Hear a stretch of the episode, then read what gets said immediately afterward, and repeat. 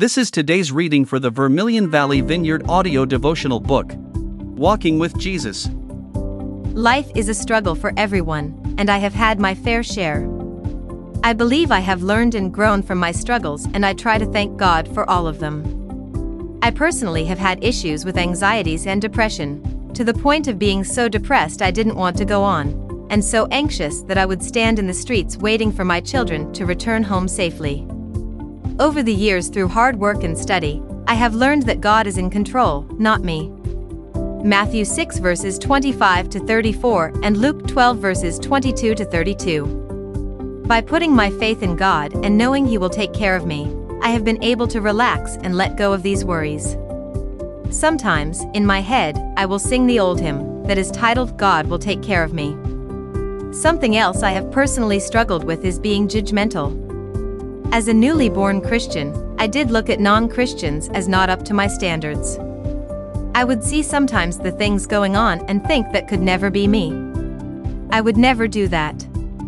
I had spent some time studying the Bible, deep diving, and really thought of myself as fireproof. But as the old saying goes, never say never. Now I have to say I have two reminder scriptures to help me. Psalms 23 verses 1 to 4. He makes me lie down in green pasture, and Psalms 46 verse 10. Be still and know I am God. To me, these mean sit down and shut up. God put me in a timeout and it lasted for years. Not any of my lessons have been easily learned, and I have daily struggles. As I stated, I have and love to learn from the Bible, and Bible verses are good reminders for me, and to share with others to stay on the right path. But like I also stated, it is hard, letting God not me have control. Because of my past, the only person I thought I could count on was me. I thought I needed to take care of myself. I didn't understand I was putting myself in God's place in my life, and this was not what God wanted. As long as I relied on myself for my life, my safety, my security, there was no room for God. From what I have been told, this is a common issue with people who have had abusive or neglectful parents. It hard for us to have trust even in God. I am a person of pretty simple means. I never came from money and don't have any now. I don't lust after riches and always lived by the saying that the best things in life are free.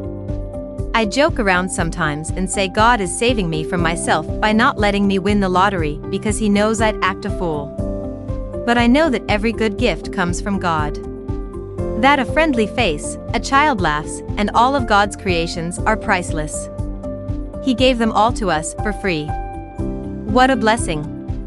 I'm not saying I have never had bouts of jealousy or envy, cars, houses, clothes, jewelry, but I know these are temporary things in a temporary world, and I'm just passing through. John 14 verse 3. The thing I have been most envious about in my life is a good Christian marriage. I have sat alone in church on more than one occasion crying over the adorable couple in front of me, thinking why can't I have that? But I know all the choices I have made in my life fall back on me and me wanting to be in control and not letting God take the lead. One question I have always asked myself is Who am I? I authored a little children's book about this, and the answer I came up with is Whenever you wonder who you are, just go outside, you don't have to go far.